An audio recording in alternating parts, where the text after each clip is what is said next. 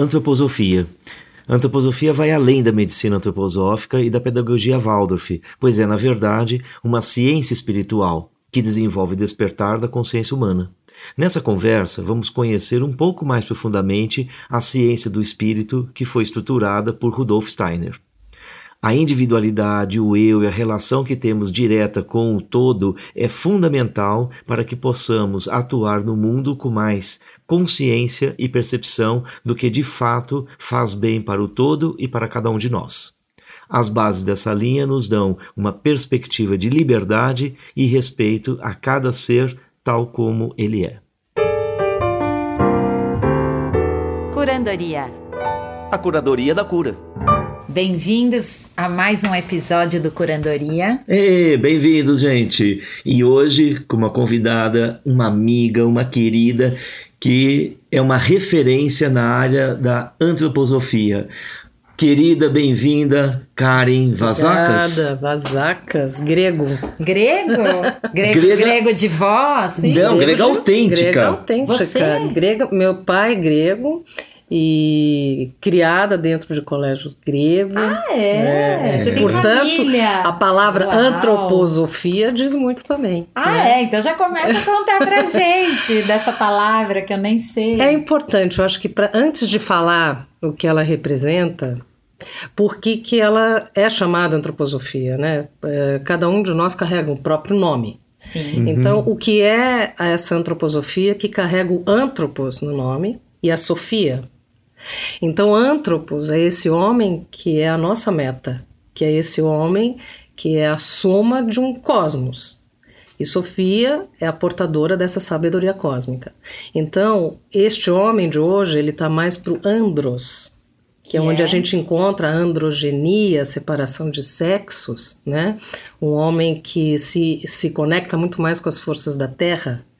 Antropos é o homem que se conecta ao cosmos e traz a, so- a Sofia como a sabedoria, a inteligência cósmica. Ah, Então, antroposofia, é, na verdade, é, é um, é um edifício filosofal que leva a uma atitude do antropos, este homem é, não só conectado, mas como imagem e semelhança do cosmos, do cosmos. na Terra.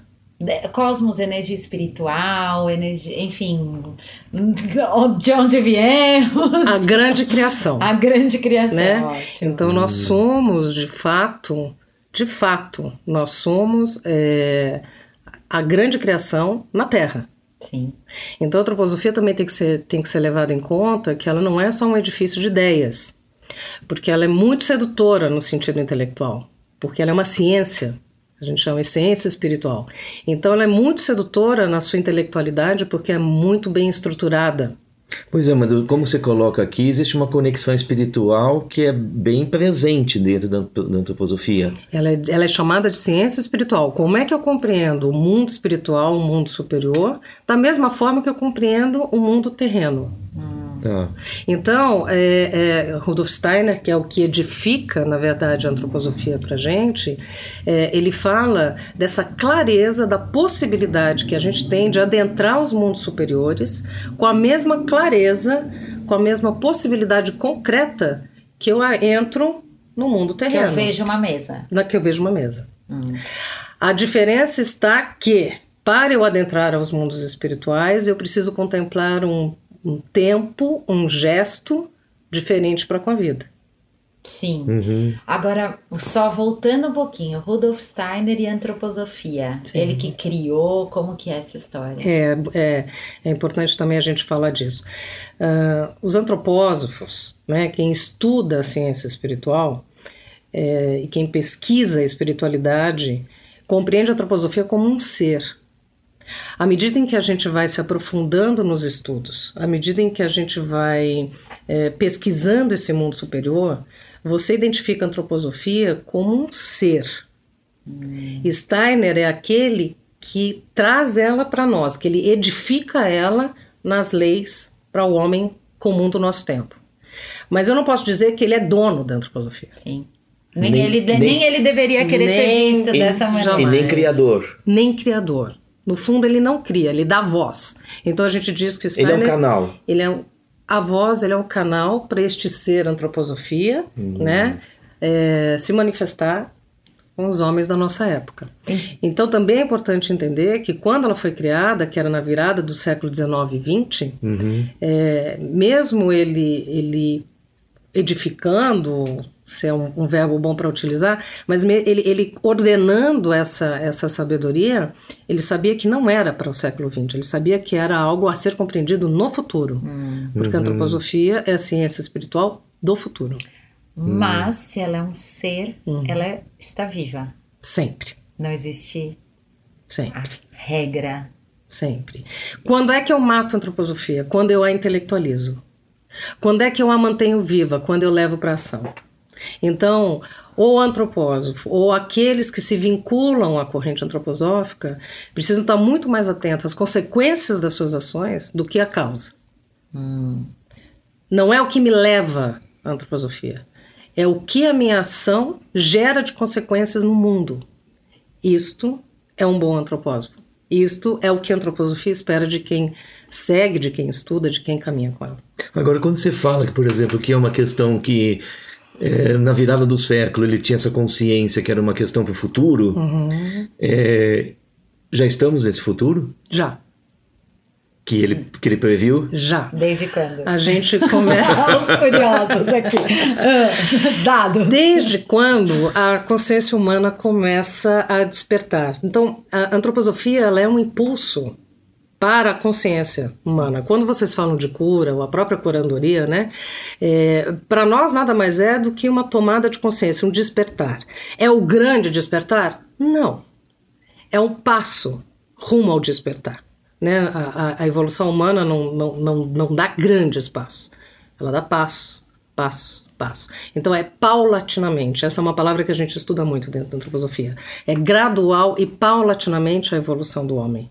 Então a antroposofia é um impulso que nos leva mais próximo dessa consciência que o antropos é capaz de ter, Sim. é capaz de desenvolver. O ser conectado ao cosmos. Ao todo. Ao todo. Né? A partir da sua consciência, não do inconsciente. Sim, usando a consciência, Utilizando usando a a, consciência, mente que traduz a matéria. Gente, vai ter uma coisa, você está trazendo uma questão que eu falo muito na- na- nas minhas consultas, que eu vejo muitas pessoas com, fazendo muito trabalho de autoconhecimento. E isso já vem em pauta. Eu falo que já tem muitos anos de livro de autoajuda, e Sem terapias, e imersões, e técnicas, e vambora. E, e eu, inclusive, no meio, né? Vamos lá. E nós todos aqui, né? Quem nunca? Pois é, Quem nunca? pois é. E quem nunca que venha. Quem nunca que chegue? que chegue, né? E aí eu vejo o seguinte: isso pode trazer para as pessoas é, reconhecimentos. Né, da- das, das suas atitudes, das suas consequências, Sim. das suas... e eu falo que esse reconhecimento pode trazer uma questão muito valiosa, que é a consciência. Uhum. E eu acho muito melhor uma pessoa com consciência do que uma pessoa sem consciência, Ah, né? E, e isso pode mudar radicalmente é, o seu mundo interno e, consequentemente, o desdobramento no seu Mundo entorno. externo. Eu né? costumo falar em- em- no consultório, eu costumo falar assim: a minha avó não falava a palavra consciência. A minha mãe, quando citava a palavra consciência, nem sei se ela sabia do que ela está dizendo. Uhum. Então é interessante como o verbo também chega à medida em que nós já estamos prontos para utilizar. Com é certeza. verdade, isso é uma coisa interessante, Com né? Não se certeza. ouvia falar, filha, tenha consciência, Né? até modos. E era, inco- era diferente, era assim: é, tome, tome ciência, tome tento. Então, me tempo. né? Presta atenção. Então, também a gente precisa prestar Hoje, atenção você- sobre isso, que tudo parte de uma atenção. Sim. Eu só vou tomar consciência de mim ou de algum fato se eu voltar a minha atenção a isso. Então, esse é o primeiro passo. Mas o próprio verbo, ele só chega a nós quando também nós estivermos mais prontos. Com certeza. E isso é mão do mundo maior, isso é mão do mundo espiritual. Mas olha, isso que você está trazendo é coisa importante, porque aí vem um grande preço que nós podemos estar pagando em estar vivendo um mundo com outro padrão evolutivo, já trazendo novas perspectivas, possibilidades e necessidades de posturas e ações, porém, ainda muita gente agarrado e fechado numa caixinha antiga. Numa caixinha, vê lá. É, a gente concorda disso. Pegando esse ponto, Sim. como que você vê a antroposofia, por exemplo, adentrando essa, a, a- essa questão? Porque essa questão dos filhos que a gente falou, a mãe não falava consciência e tal. Eu lembro uma coisa que eu falei numa palestra um tempo que eu falei assim: antigamente as pessoas se orgulhavam, tinha uma frase muito comum assim: eu criei os meus filhos, eu Sim. consegui criar três filhos, né? Eu sou muito orgulhoso. E hoje, a função, por exemplo, de uma família, dos pais, de uma sociedade, do meio educacional, não é mais criar, Sim. é educar. Uhum. Porque aquele que só cria, o, cara tá lascado. A alma tá dilacerada. Pois é. E aí eu queria ver dentro desse contexto, que inclusive envolve tanto essa Sim. consciência pessoal como educacional, como é a antroposofia nisso, na sua visão? Excelente ponto, porque falar de antroposofia e não falar de individualidade não faz o menor sentido. Então, a consciência é individual. Por isso que a gente vai ver a massa, ou o nosso desejo de ver a maior parte da sociedade com um grau de consciência, eh, vai depender muito do individual. Eu só vou ter isso na pluralidade a hora que o singular tiver nutrido, tiver forte para isso. Então, o que, que, por exemplo, uma escola Waldorf né, faz com uma criança? Ela coloca o olhar sobre aquela individualidade. Então, criar três filhos da mesma forma nem sempre é o melhor caminho, porque aqueles filhos são diferentes em suas individualidades e têm necessidades diferentes diante do mesmo ambiente que ele está inserido. Sem dúvida. E isso a pedagogia Waldorf é, é, é, eu acho que é a que mais ah, acolhe essa individualidade, né? É, e quando eu falo de individualidade, a gente fala de uma palavra que é o eu. Uhum. É um eu original. Eu tenho o meu eu original. Você tem o seu eu original, Márcio tem o eu original. E é este que deve ser é, levado em, em- em- em conta. O duro que não é levado em conta, mas é tão explícito. Tem uma identidade igual a outra, do dedo. Vai, vai além. Vai que, além. que- Não, isso é, é tão banal, né? Banal. Que já tá tão explícito. E que palavra que você tem em todo o seu vocabulário que ninguém fala por você? o eu. O eu. O eu. O eu. Você- Quando eu falo Lógico. eu, só tem Só eu tem você falando eu. o eu. Uhum.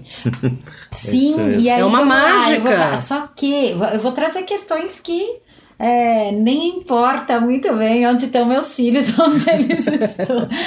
Mas existe também é, uma construção é, Uhum. desse eu que você falou, é um lugar, e é um lugar que valoriza esse eu, mas existe hoje muitos. É, quem tá, ou quem tá de fora, ou mesmo quem tá dentro, uma dúvida sobre Uhum. a bolha, sobre os ideais, Sim. sobre uma coisa construída ao redor da antroposofia, ou o que Uhum. Steiner disse, ou até uma diferença onde eu me torno melhor do que o outro Uhum. por ter um eu. E é um Uhum. grande equívoco isso, não é? É. Ah, ainda há uma, uma confusão, eu, eu brinco muito que entre o eu e o mim. Hum, muito legal. O mim é o ego. Perfeito. O eu é a minha individualidade, né? Então, é, a gente também tem que entender que ciências ocultas, ciências elevadas, é, demandam uma compreensão, uma maturidade que nem todos têm, né? Mas o que ela propicia, o que ela propõe, é indiscutível. Sim, é o, a alma da coisa, É a alma do negócio. né? Uhum. Então, é, e até quando a gente fala antroposofia, no Brasil a gente faz recortes dela. É como se a antroposofia fosse representada pela pedagogia Waldorf. Não, na pedagogia Waldorf, no fundo, nem é dada antroposofia nas escolas. Nem os professores estudam antroposofia. Eles são preparados para a pedagogia, que é um ramo importantíssimo, né? É, ou a medicina antroposófica, que é muito bem representada no Brasil também. Mas a antroposofia não é isso. Antroposofia. Isso são, isso são áreas de atuação. A antroposofia é muito maior. Né? Então a gente tem que compreender qual é o DNA desse ser, o que ela nos propõe. E o que ela propõe é: olhe a sua individualidade, porque foi ela que resolveu vir. Ela porta uma tarefa. E é uma tarefa ligada ao seu tempo. Que legal. E, e é uma coisa interessante, porque é, a trajetória evolutiva, ela é de cada um, ela é individual, apesar dela se dar pela troca do coletivo. E isso às vezes confunde as pessoas. E isso confunde. como e elas se perdem, inclusive. Pronto. Né? E como o, o, um monte Isso. de individual compõe um coletivo, né? Compõe um coletivo. Como isso se dá na antroposofia? Quando a gente pensa a nível evolutivo de consciência humana, quando a gente discute isso, é, uma boa imagem é pensar naquela onda que desemboca na praia. É, as ondas nunca vão desembocar no mesmo lugar. E se você olha ela assim no horizonte ali da, da areia, você vai ver que vão ter né, ondas mais à frente, outras mais para trás. Esse é o movimento da consciência humana. Fato é que estamos indo todos para a mesma direção. Como a gente desemboca nessa praia depende da minha individualidade. Mas a direção é aquela, é para todos. E Por isso que a antroposofia né? é para todos. Não é cultural, não é de, um, de uma região, não é de um determinado tempo. É, muitas pessoas me abordam e perguntam assim: ah, mas ela é século XIX, XX, isso não está antigo? Isso não é, porque ela, ela, ela é atemporal e universal. Ela fala, ela traz verdades que são atemporais e universais, né? que é o desenvolvimento humano na evolução cósmica e na evolução terrestre.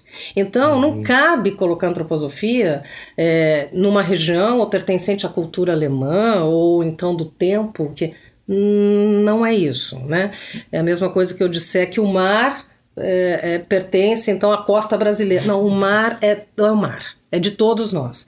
Parte é da nossa costa, parte vai ser da costa do Mediterrâneo, mas é o mar.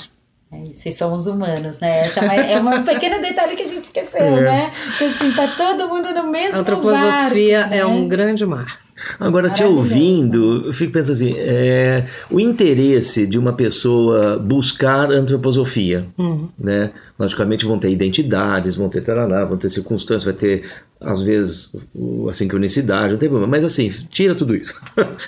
É, a pessoa buscaria antroposofia por uma questão de uma, um estudo filosófico, autoconhecimento, para cura de alguma coisa específica, mas é uma pergunta bem rasa mesmo. Como é que eu posso vir a ter uma possibilidade de estar me sintonizando com a antroposofia? Por qual motivo? De se aproximar, né? É, Então, eu, eu vejo que que me moveria, eu faria sentido. É, na- como ela é filha da Europa, no sentido de que ela nasce na, na, na Alemanha, né, com, com Steiner, claro que lá a difusão da antroposofia é diferente do Brasil. No Brasil ela chega na década de 50, 60, então ela ainda é muito jovem. E ela chega com a doutora Gudrun, é, onde dá um impulso na antroposofia no Brasil via medicina. Então, o que a gente percebe é que as pessoas se aproximam dela ou pela medicina ou pela busca de uma, de uma, de uma cura dita alternativa, que não é alternativa. Nós trabalhamos par e passo com a alopatia, né? É, mas ela dá um aspecto, como é que eu vou te falar, um pouco maior, porque tem um olhar cósmico, o éter da Terra é considerado na medicação antroposófica, né? É, mas ela não é alternativa. Mas as pessoas que buscam algo fora da alopatia podem chegar nesta medicina. E pela educação. Então, pessoas que de repente querem uma educação menos encaixotada, um pouco mais naturalista, então também dita alternativa por enquanto, chegam na pedagogia Waldorf. Então, no Brasil tem esses dois grandes movimentos que é as portas por onde as pessoas chegam na antroposofia. A gente conhece muito a homeopatia antroposófica, né? É, a, me- a medicação, E que, né? É, que daí dá talvez essa, essa- imagem de uma coisa alternativa. De uma coisa alternativa. né, por não ser um- um- uma química e um remédio alopático. É, né? é. Agora, é, é interessante a gente pensar também que as pessoas me perguntam qual é a diferença da homeopatia para ela, já que ela é um fitoterápico. Né? Então, a medicação antroposófica, é, na sua grande maioria, é um fitoterápico. E a gente utiliza algumas, ah, algumas substâncias animais, mas são ácidos de formiguinha, são coisas assim, né? Muito sutis. É, o que o que há uma diferença na homeopatia é que ela utiliza os quatro elementos e, e- e isso é dinamizado com essas circunstâncias terrestres. A medicação antroposófica eles elevam ao nível dos éteres, Que seria? que seria Explica pra gente. É, por favor, aqui. Éter. Explica pra gente. que seria é, é, algo essa substância que fica sobre o próprio planeta, que é a atmosfera. Né? Então a gente tem sobre o planeta, além dos quatro elementos que constituem o nosso planeta, nós temos os éteres sobre eles, que são substâncias cósmicas. Tá. Então eles elevam essa medicação a este nível. E aí nós temos o éter sonoro, o éter de luz, o éter vital. Então é uma, ela é muito complexa, a medicina antroposófica inclusive é muito complexa. Olha. E qual é a diferença da homeopatia e da antroposofia se são fitoterápicos? A diferença é que nós elevamos essa medicação aos níveis dos éteres. Você é médica? Não. Ah, quando, quando vai ao. Fala assim, ah, vou ao meu consultório. O que, que você. E você, você, Karen? Então, eu, eu trabalho com o que a gente chama de aconselhamento biográfico e coaching biográfico. Steiner deixa é, uma direção e ele diz que haveriam no futuro impulsos higiênicos, como uma nova cognição. E um dos impulsos higiênicos seria o- essa terapia biográfica, pessoas que teriam desenvolveriam uma cognição para a terapia biográfica. E o que, que é isso? A pessoa marca uma consulta individual com você. Aí eu chego lá e despejo Meus problemas. tudo que eu quero que você resolva. Não, não, não, não. Não, não, Nina, não. Aí ela fala, vai pro SESC. É, Volta Toma lá. floral, porque eu já não cutuquei de propósito. É Vamos lá. bom, porque tem uma outra coisa que, tá, que se divulga muito e, e que dizem, ah, antroposofia é a teoria dos setênios. Ah, tem essa. Tem não. essa, né? A É. antroposofia não é a teoria dos setênios. Mas a teoria dos setênios, no fundo, é a base do meu trabalho, que é o aconselhamento biográfico. É, a gente precisa com- compreender a teoria dos setênios por muitos aspectos, mas precisa começar dessa família cósmica. Né? Então, nós somos um sistema cujo Sol é o centro, e nós temos cinco planetas e mais a Lua, então nós temos os dois luminares e os cinco planetas. Cinco planetas? Cinco planetas que que eu- são aqueles de que o homem consegue enxergar daqui Ah, tá. ao cosmos, né? Então, no fundo, a nossa família planetária eh, é constituída por sete. Uhum. Essa condição se reflete na Terra por uma série de leis universais setenais.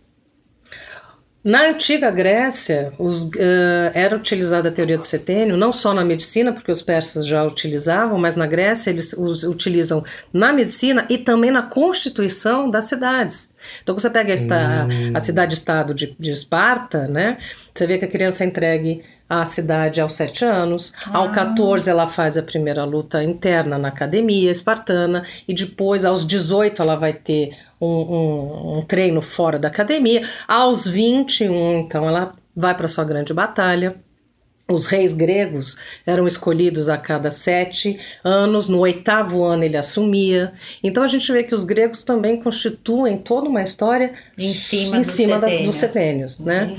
É, é só para a gente ir, ir pensando que o sete ele tem uma mística, mas para nós a antroposofia, na verdade, ela começa de- desse arranjo cósmico que se reflete depois numa série de, de construções, inclusive sociais, da nossa história. Mas nem precisa ir muito longe, nós temos manifestações claras. O espectro solar são sete São comprimentos sete de, comprimentos. de onda. Né? Tem coisa que não precisa nem. Pronto. Tá aí. Sete cores do arco-íris, né? A, a semana, Sete dias Sete- semana. sete dias da semana. Ah, então, eu nunca tinha pensado nisso, É sério. E Mas que é são, os, e que são É. os cinco Sim. planetas Tá e os dois luminares. Sete. Então, os cinco é porque são os que são visíveis, assim. É o que o homem Tá. da Terra consegue olhar. Tá. Né?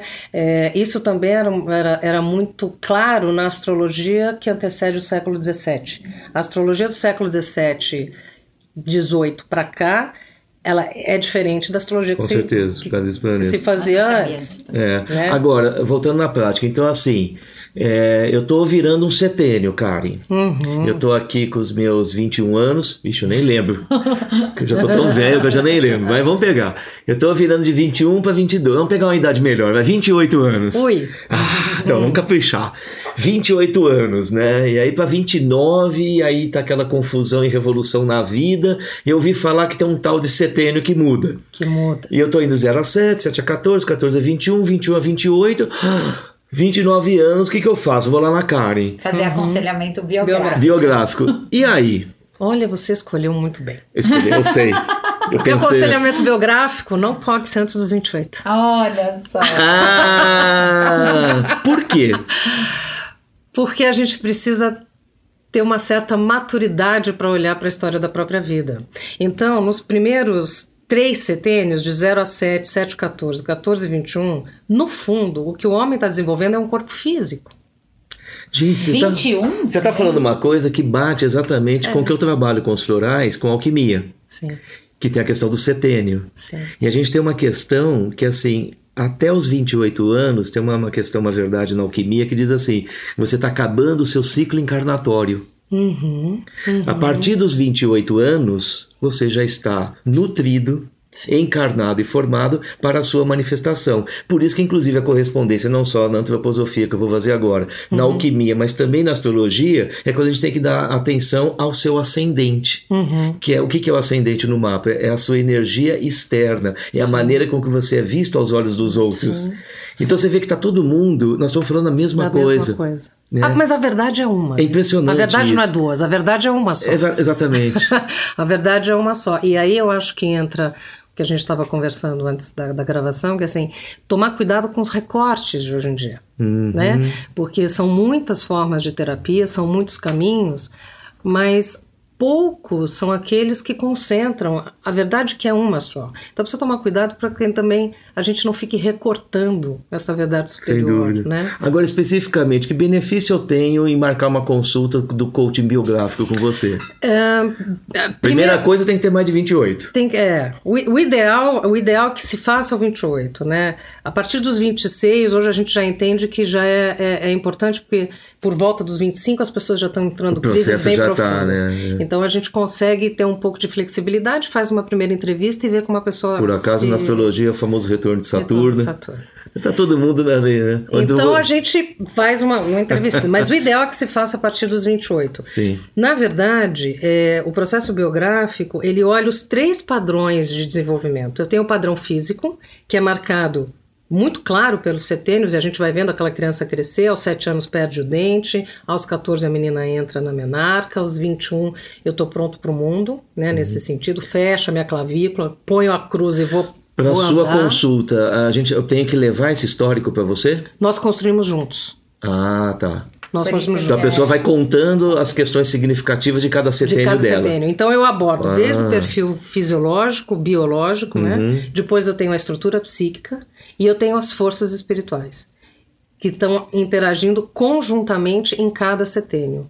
Às vezes eu desenvolvo muito claramente é, um, um padrão psíquico e biológico e não fica claro o meu padrão espiritual. E na verdade, o padrão espiritual são capacitações humanas. Por isso que, de novo, a antroposofia não cabe numa cultura ou num tempo, porque a capacitação humana sempre vai existir, Está aí. independente da minha linha social, da minha cultura. Então todo mundo vai ter dente, vai cair o dente. Toda menina vai menstruar em algum momento, né? É, e em algum momento, por volta dos 20, 21, eu vou ter um impulso de ir para o mundo. Se eu vou, se eu não vou, isso é uma discussão, mas o impulso vai estar em mim. E assim segue. 28 anos, dos 28 aos 42. Então eu tenho mais um conjunto de três setênios, né? É, e este conjunto vai me desenvolver animicamente. Então são as forças da alma. Os três primeiros desenvolvem o físico, esse segundo conjunto vai desenvolver as forças da alma. Que seria 28 a 35, 35 a 42. E aí, os 28 é, Mas daí são dois setênios, certo? são três: 21, 28. Ah, 21, 28, 28, 35, sim, 35, sim, 42. Sim, sim, perfeito. e é um período marcado por muitas crises. Sim. Eu entro com a crise do 21, que é a crise da identidade, caminho para o 28, que é a crise dos talentos, e vou. 35 eu vou ter um chacoalhão, aos 42 a grande crise, que é a crise da autenticidade. Então, é, a gente vai olhando essas crises e o que ela quer, o que ela quer dizer a este humano, o que, que ela está capacitando esse humano. A primeira crise é da própria identidade. E esse biográfico e a sua consulta traz, na verdade, esse subsídio de clareza maior para a consciência da pessoa que está vivendo esse processo, esses desafios? Traz consciência e, e uma coisa que eu, que eu acho que é o mais bonito do processo é a gente olhar a nossa vida não de uma forma linear. Os fatos não são lineares. Esses fatos, o fato que me aconteceu no primeiro setênio pode ter um sentido maior na hora que eu entrar no meu 28. Porque eu vou ver que de repente eu estou utilizando ferramentas que, que foram exigências kármicas, que foram exigências da minha história primária, porque de fato isso daqui precisaria ser utilizado na minha mudança, por exemplo, na minha crise de talento. Então, é, primeiro que você não vê sua vida mais contando fatos. Ela não é linear, não é um fato atrás do outro. Uhum. É, é, uma, é uma grande engendramento. Tem algo que está sendo engendrado em torno de mim que até então não percebia. É, né? uma, é uma sincronia. Essa história de é falar uma, que as coisas é estão conectadas, sincronia. mas a gente não sabe onde conectou o que com o que uma sinfonia. Uma sinfonia. Né? Nós vamos, vamos pegando instrumentos ao longo da vida. Que alguns bom. foram dados, porque eu não tive a menor escolha. Uhum. Alguns serão simplesmente colocados para mim. Né? Eu não tive a escolha consciente. Então, o pai, a mãe, os meus progenitores, a, o lugar onde eu nasci, a escola que eu frequentei, o vizinho que. Isto não foi uma escolha minha. Isso foi colocado na minha vida, mas faz parte dos primeiros instrumentos. Lá para frente, como é que eu vou é, montar esta minha orquestra. E só lá na frente eu vou saber qual é a minha peça musical. Então não adianta também eu querer saber missão de vida se eu ainda não estou com todos os meus instrumentos prontos ou se eu não tenho condição de Perfeito. organizar. Então, compreender este timing, esta sabedoria, também tira um pouco dessa, desse, né? é, essa ansiedade, Não esse eu ter uma... propósito é. a todo momento para tudo. Agora, quando, quando né? isso que você está colocando dessa maneira é, traz essa questão, então, que tudo já está dentro de uma sequência de setênios, uhum. ou uma pessoa pode, dentro do seu processo individual, ter uma consciência, por exemplo, até do seu propósito de vida num setênio muito anterior. Nós. Antes de eu ter a consciência do propósito, eu tenho que ter a consciência do eu. Uhum. O propósito ele só chega quando eu tenho a, a vivência do meu próprio eu. A hora que a minha individualidade fica. Uhum. É, a hora que eu me vejo individualidade, a hora que eu vejo que eu trago características, eu sou uma soma de elementos e fatores em busca da minha missão. Uhum. O propósito não vai nascer enquanto eu não tiver consciência do meu eu. É uma. É... E isso está tá, tá junto do, dos setênios ou é um processo que pode acontecer a, a, qualquer momento, em qualquer idade? No primeiro setênio, você, você pode reparar que a criança não fala eu antes de três anos de idade. O eu, a palavra, o verbo, vai chegar em torno dos dois anos e meio, três anos. Uhum. Né? A partir daí é o eu fazendo sua história na Terra. Então, é, com nove, a gente tem uma fase que chama Rubicão, que uhum. a criança ela tem uma experiência do eu, ela se vê apartada, ela se vê sozinha, ela é a queda do paraíso, o mundo já já começa a ser revelado para mim. Então, ao longo dos setênios, você vai vendo esse eu crescer. Uhum. É, meu propósito, meu propósito, ele só vem quando esse eu estiver mais maduro. Caso certo. contrário, eu posso estar pegando o propósito da época, o propósito da turma, o propósito de alguém Perfeito. que eu amo. Olha, Lógico. deixa eu fazer uma pergunta bem prática, porque hoje esse é um assunto, né? Missão, Sim. propósito, e, e, e, isso é um peso, né? Virou, a gente Sim. trocou pesos, eu sinto muito. porque é verdade, e assim, eu tô, eu tô aí próximo dos 40, e eu sinto uma uhum. tranquilidade por conta do autoconhecimento. Uhum como se as coisas estivessem encaixando agora. Só que uhum. não é uma. É, se a gente se apropria disso, né? Assim, de relaxar no propósito, né? Eu até uhum. tenho o que me interessa. Mas é diferente de um propósito e uma missão, né? É. De assim, de falar, ah, me encontrei, eu, uau! Sim. Tipo, é por isso que eu vim. A gente tá navegando, não sei se faz sentido, faz, né? Faz, faz. Eu acho, eu gosto muito da palavra que a gente utiliza dentro da antroposofia, que não é muito o propósito, mas é a tarefa. Hum. O ser humano precisa entender que ele tem uma tarefa. Ele precisa se comprometer com a tarefa. E toda tarefa exige esforço. E todo esforço exige tempo. Então, quando eu penso, quando eu crio essa imagem diante da minha alma, que eu porto uma tarefa, é, é maior o meu compromisso com isso do que a pressa de encontrar o propósito. Então, uhum. eu, eu, eu, eu, quero, eu, quero, eu quero me aprimorar, eu quero, eu quero ser o melhor possível para exercer a minha tarefa. Eu quero ser um bom aluno da vida. Uhum. E para isso, exige esforço. E para isso, leva tempo. E para isso, você tem que bancar, tomar escolhas, fazer Sim. acontecer, por a mão na massa, matéria. Né? Tra- é, Isso é muito legal, porque assim sai um pouco. E como entra na antroposofia o autoconhecimento e o trabalho espiritual? Uhum. Se não for por missão, né? Porque essa é a primeira Uhum. busca. Eu vejo, ah, então tá bom, as pessoas querem autoconhecimento para se encontrar. É, a gente fala uma coisa muito interessante, assim, é, do 0 aos 21, por exemplo, a gente passa um pouco pelo autoconhecimento. Que- O que seria o autoconhecimento? É aquilo que é palpável, que é construído em mim. Então, até os 21, 22 anos, eu consigo Uhum. saber de onde eu vim, de que classe social que eu sou, de onde eu estudei, qual é o meu grupo. Você começa a se situar. Qual- Quais são meus ídolos, que cultura que me, que, que me apraz, enfim. Eu, eu tenho uma ideia do que eu sou. Dos 21 em, em- em- em diante, que vai até os 42, a gente chama de autoeducação. Que é isso que você está dizendo. A- os próprios encontros, o próprio conflito com a sociedade, com o que eu quero, com o sacrifício que eu vou fazer, com as escolhas, me educa. A questão espiritual, aí eu chamo de autodesenvolvimento, que vai vir lá para os 41, 42, né? Então, eu preciso, o autoconhecimento ainda é uma coisa muito concreta. Eu busco algo concreto que me que faz entrar em contato comigo. Dos 21 aos 42, a gente chama de autoeducação, que são as crises e são as lutas. Uhum. E sempre Né? parte de uma crise? Essa era outra pergunta quando você estava falando. Porque sempre é uma, você sempre nomeia o setênio pela crise. Sim. Sempre uma crise é que dá. A crise é o movimento. ápice. A crise, é, é, a gente precisa entender também que os setênios eles não são reloginhos Ah, né, cronológicos, né? anos. Algumas pessoas são bem encaixadas, Sim. né, é, em seus setênios, algumas atrasam ou, ou, ou adiam. Mas se sempre atrasa, sempre atrasa, sempre é dia, sempre é dia, não? Não, Varia Enfim. conforme o momento de vida. é a imagem da onda, Sim, perfeito. né? É, onde ela Mas, quebra enfim. nunca vai ser o mesmo lugar.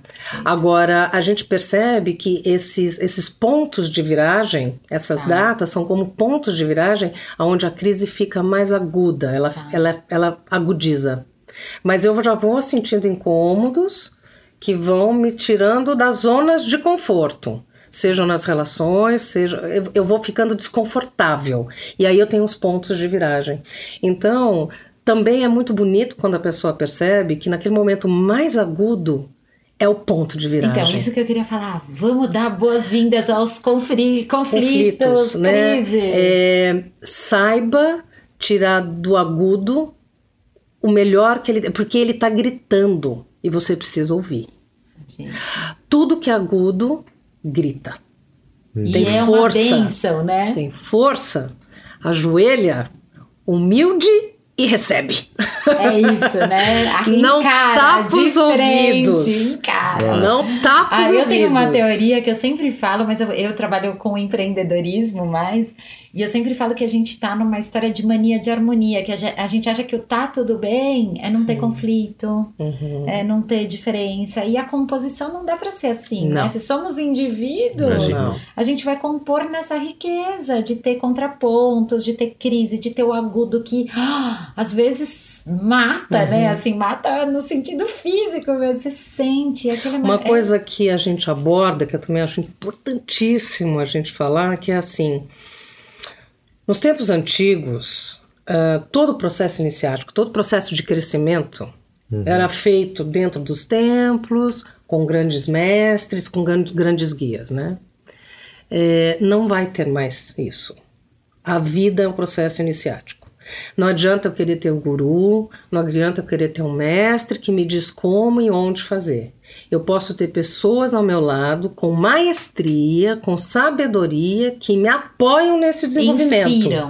Mas o caminho é meu. Senão a individualidade não vem.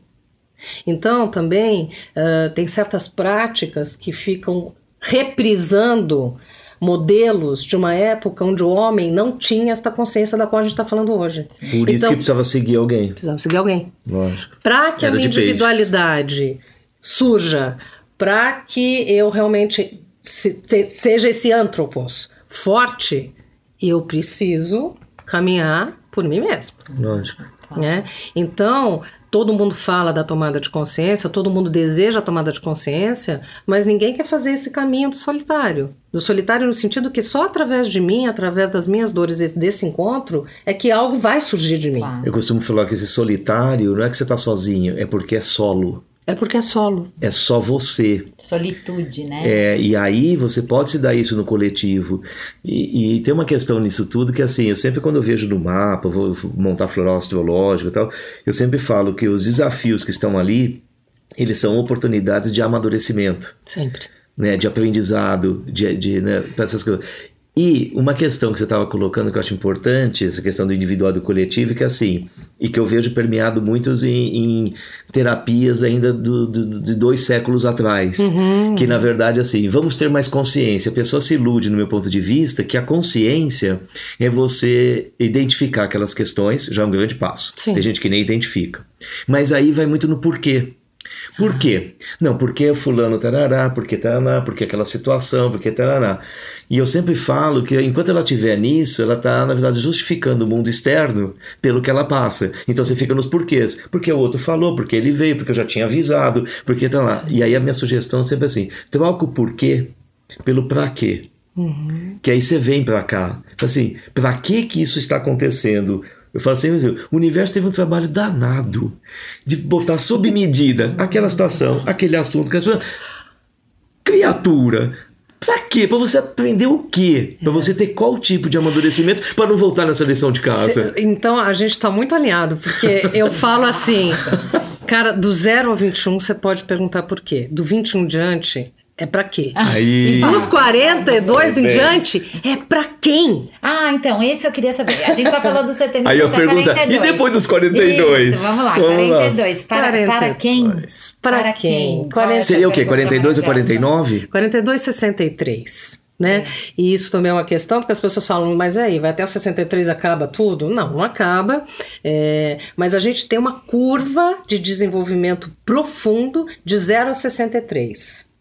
Né? Então, o Rudolf Steiner deixa bem claro para a gente é, essa, essa, curva, esse desenvolvimento profundo, que 0 ao 7 é permeado pela Lua, 7 ao 14 temos Mercúrio, forças de Mercúrio, 14 aos 21, forças de Vênus, 21 a 42, solar. Tá, mas fala a 40... palavra de cada um. 0 a 7, um, Sol, é, Lua, Lua que o é... mundo é bom. O mundo é bom. Estamos falando de forças do crescimento, tá. né? De, de 7 aos 14, temos Mercúrio. O mundo é belo. Então, eu aprendo a olhar o externo e vejo a beleza. Dos 14 ao 21, o mundo é verdadeiro. E aí eu tenho Vênus, a amorosidade. Eu preciso desenvolver os laços de amor, senão eu não vou conseguir olhar o mundo com devoção, com amorosidade. Né? É, 21 aos 42 é período solar, então são as forças que me amadurecem. Hum. Uhum. 42 a 49 eu tenho Marte, a hora em que eu quero expandir, mas as minhas forças físicas e psíquicas elas já estão se retirando. Na antroposofia a gente fala o processo de escarnação. Começa por volta de 40, 42 anos. Primeira coisa que a gente percebe é óculos. Vai usar óculos, né? Vai todo mundo usar óculos, a coisa começa a cair e é por aí mesmo, né? Mas eu tenho Marte que ele diz, mas então, você, você fisicamente começa a se retirar, você começa então a, a ficar uma, uma pessoa mais sutil, mas tem uma força de expansão. Que a gente vai ver, 4956, Júpiter, que ele diz, hum. você então ainda conseguiu esticar, conseguiu atuar, conseguiu ter interesse por algo novo e agora, com nobreza, você entrega ao mundo. E por fim, 40, 56, 63, Saturno a hora que ele diz: agora Eps. você é o mestre. Nossa. Então, o que acontece depois disso? Aí a gente retorna. Aí vai para dentro. Então nós temos 63, 70, 70, 77, ah, 77, 84. Entendi. Que a gente chama de livres na terceira idade. Tem um livro que tem esse tema que explica bem isso. Livres na terceira idade hum. ou amadurecer luminoso. Eu já tô, eu tô fora das forças físicas, biológicas da Terra. Sim. Então eu tenho que olhar outros, outras forças. E aí entra Plutão, Netuno, Sim, né? Sim. né? Transcendência, né? É. Mas eu já tô livre do, eu tô livre do meu conjunto planetário, da minha família planetária. Olha, é um alívio mesmo, né? Assim. Né? Então, no fundo, de novo, o caminho é da sabedoria, Sim. o caminho é tornar-se mestre, tornar-se tornar é sábio da própria vida, né? E, e aí usufruir de uma liberdade. Com 63 você tá, você experimenta de uma grande liberdade, se bem trabalhados, os setênios, enfim. Pois é, isso que eu ia falar, porque isso tudo se, se teve uma plenitude de, de disposição da pessoa, que tem que estar disposto a, ao autoconhecimento, assim, a, se, a buscar ser um ser humano melhor, buscar Sim. ferramentas, né? Vamos lá. Tá, mas nem todo mundo, né, nem tá nisso. Todo mundo. E uma coisa que eu vou compartilhar com vocês te perguntando: às vezes eu pego aqui no consultório pessoas que estão com 60 anos de idade. Uhum no corpo físico, uhum. cronologicamente. E a hora que eu vou ver as questões dela, ela está em questões que estão lá para os seus 30, 35 a 42, só tudo mais. E a pessoa está com 65, né? E, e a conversa é, que eu tenho mas... que ter com ela, às vezes uma pessoa de 60 anos de idade sentada na minha frente, é a mesma conversa que eu estou tendo que ter com alguém um pouco mais consciente e, e buscador no seu no setênio lá atrás. Uhum. Isso acontece com você no teu consultório? Isso é possível acontecer com uma pessoa? E como é que o biográfico entra nisso? É possível porque nas leis biográficas, é, eu tô, estou dando esse, esse panorama bem básico, mas as leis biográficas também é feita de espelhamentos e metamorfoses. Então que que é tem isso? setênios que espelham setênios lá de trás. Hum. Se eu olhar esse, esse grande arco-íris, né, do, do, do zero ao 63, eu vejo que eu tenho fases que se espelham o 56 a 56 a, a 63 espelha o 0 ao 7. Ah, olha aí. E, e a gente vai compondo. Então, a, a biografia, a gente vê, por exemplo, ela, é, pessoa, ela é muito complexa. Velhinhos, por exemplo, tendo atitudes infantis. Natural. É isso. Natural. Ah, é natural. Assim como eu vejo uma, um, do, dos 49 aos 56, a coisa meio o cara tigrão e a, e a mulher que resolve então forças de sexualidade e hum. eu estou espelhando uma adolescência. Hum.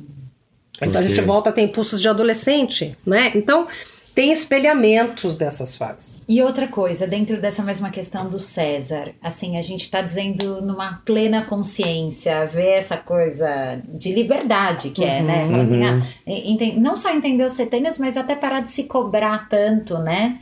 Da, o que cada fase nos pede. Né? Isso, né? porque é uma sabedoria humana, vai, vamos dizer, Sem sobre dúvida. a natureza humana. Posto que não uhum. temos isso hoje socialmente, e além do mais, na realidade social do Brasil. Como que pode um pensamento ou uma antroposofia socialmente contribuir? Pois é, então, a antroposofia, de novo, ela é universal e ela é atemporal. Tá. A pedagogia Waldorf, é um caminho para que a gente crie seres humanos mais conscientes. Embora a antroposofia não seja dada lá dentro, as bases dessa pedagogia estão pautadas nessas leis. Mas né? não precisa ser uma escola Waldorf, vamos dizer, um professor, um facilitador que tenham princípios humanizados ou que com uhum. mais consciência uhum. transformam o ambiente, eventualmente. Transforma o ambiente, mas ah, para nós que estudamos, a gente vê isso como uma estrutura. Não basta eu ter a boa intenção. Entendi. Eu preciso levar isso estruturalmente, justamente para o Brasil ser um país de pouca estrutura. Né? Senão você não tem a confiabilidade da sustentação. Você não tem chão para a é, construção disso. É. Fica muito baseado é. na boa intenção que pode não se sustentar. Uhum. Então, é, ter por detrás uma base filosófica, ter por detrás uma estrutura a gente, sobretudo num país como o nosso, eu acho que faz toda a diferença. Entendi. Né? Por isso as formações antroposóficas também são muito longas. Sim. É difícil uh, uh, também quem, quando se, quando se percebe uh, se aproximando da antroposofia e você quer de repente aprofundar nela e que você vai ver que as formações são de quatro anos, a média de três a quatro anos, né? É, de estudos muito sérios de literaturas bastante desafiadoras, né? De, de que você tem que colocar projetos e depois colher e avaliar. Então, assim, é difícil quem queira fazer esse caminho que exige esforço. Portanto, eu acho que os profissionais que estão ligados à antroposofia oferecem uma certa segurança, porque não basta a boa intenção. Você tem a intenção, mas você também tem o preparo, e isto está fundamentado em obras que são reconhecidas. Ótimo. Sim. Agora, uma questão: a gente está falando bastante da individua, né, dessa individuação do eu, né, a pessoa no seu setênio, a criança, uhum. né, tudo mais. Pergunta: é, eu tenho uma questão, por exemplo, é, de casal. Uhum. Eu posso marcar uma consulta com você e antroposofia ou biográfico, por exemplo, fazer um paralelo. A gente tem terapia de casal, a gente tem coach de casal, a gente tem na astrologia sinastria, que a gente põe um mapa em cima do outro. Estou usando alguns paralelos aqui que são possíveis. É, no Lila, né, o jogo, né, dá, dá para fazer casal, Sim. né? Enfim, na, nessa, na sua área também existe isso ou é sempre o indivíduo? A gente faz o biográfico em grupo. É possível você fazer o biográfico em grupo. Tipo uma empresa, por exemplo? Tipo uma empresa, tipo pequenos grupos que queiram. Às vezes tem grupos de amigas, tem grupos Olha. sociais que, que querem se reunir e a gente aplica o biográfico, né? É, não tem nada especificamente para o casal. O que existe é um desenvolvimento dessas individualidades. Então, eles podem participar de grupos quanto individualidades, mas não para a solução da relação. Certo. Porque Acho que em todos acaba sendo dessa maneira. exatamente. É é. pra você se olhar e olhar o outro com É, respeito é. e reconhecimento. É, Perfeito. né? Assim, a, a relação nasce das individualidades, né? Então, é, é isso. Agora, o biográfico ele pode ser individual ou ele pode ser em pequenos grupos. E Qual o número de pessoas que, que é adequado?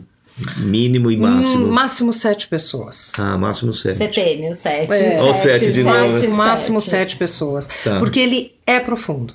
Né? Ele, ele é suave, mas é profundo.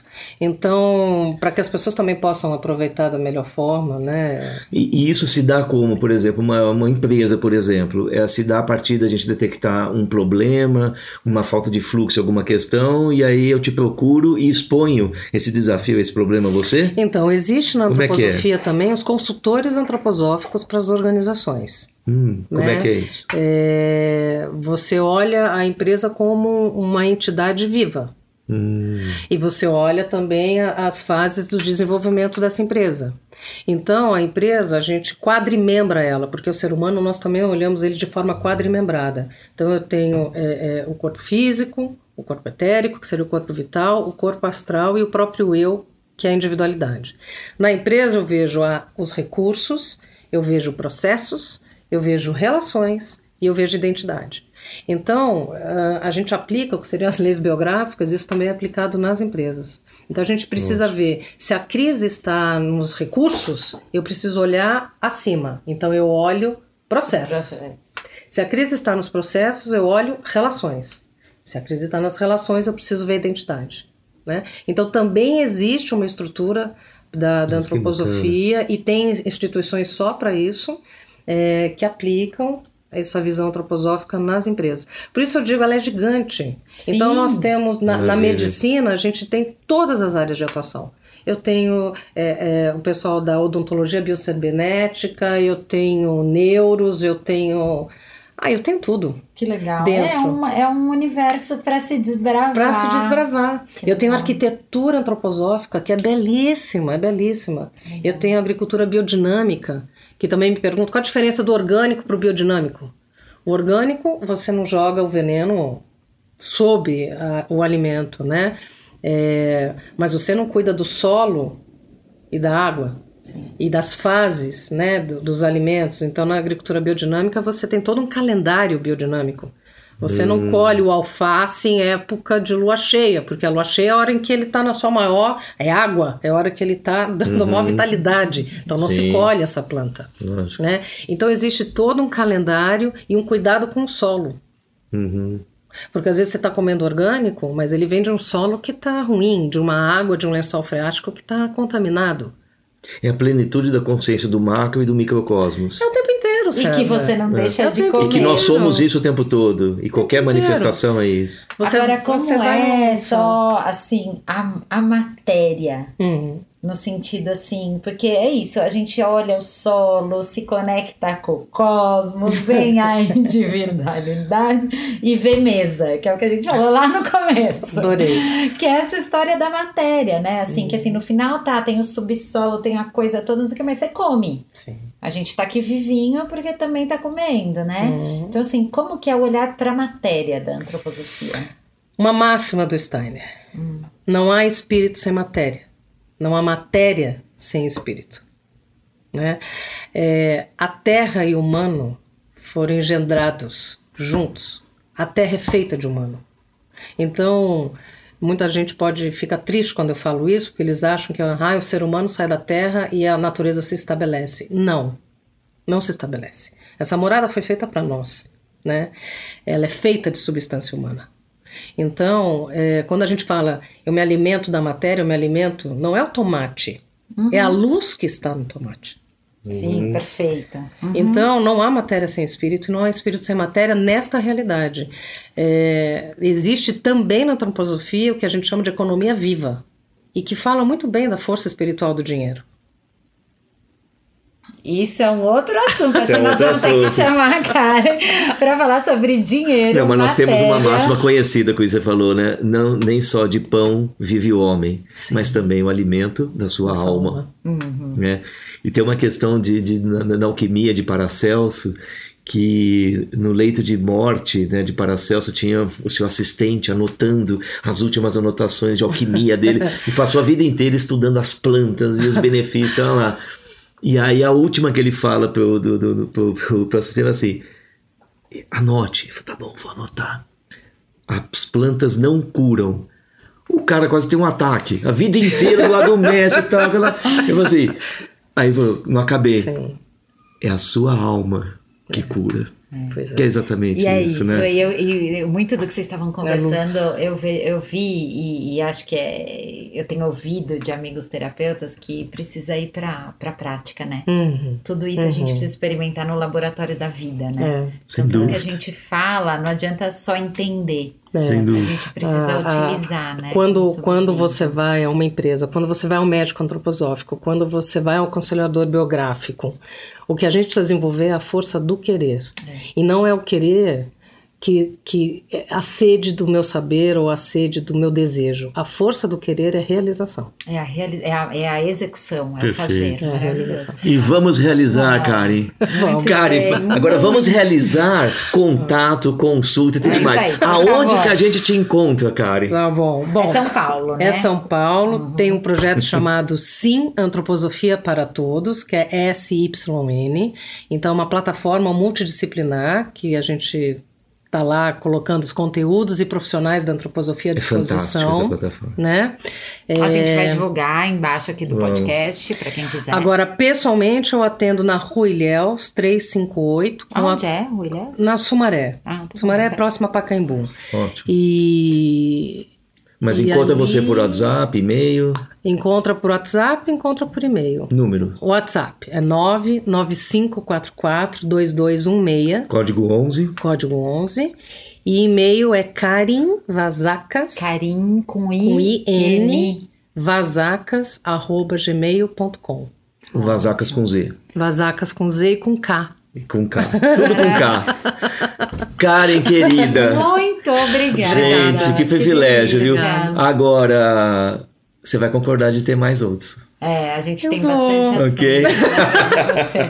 Linda. Obrigado, Karen. Beijo. Obrigada, Muito obrigada. prazer. Obrigada, obrigada. Adorei.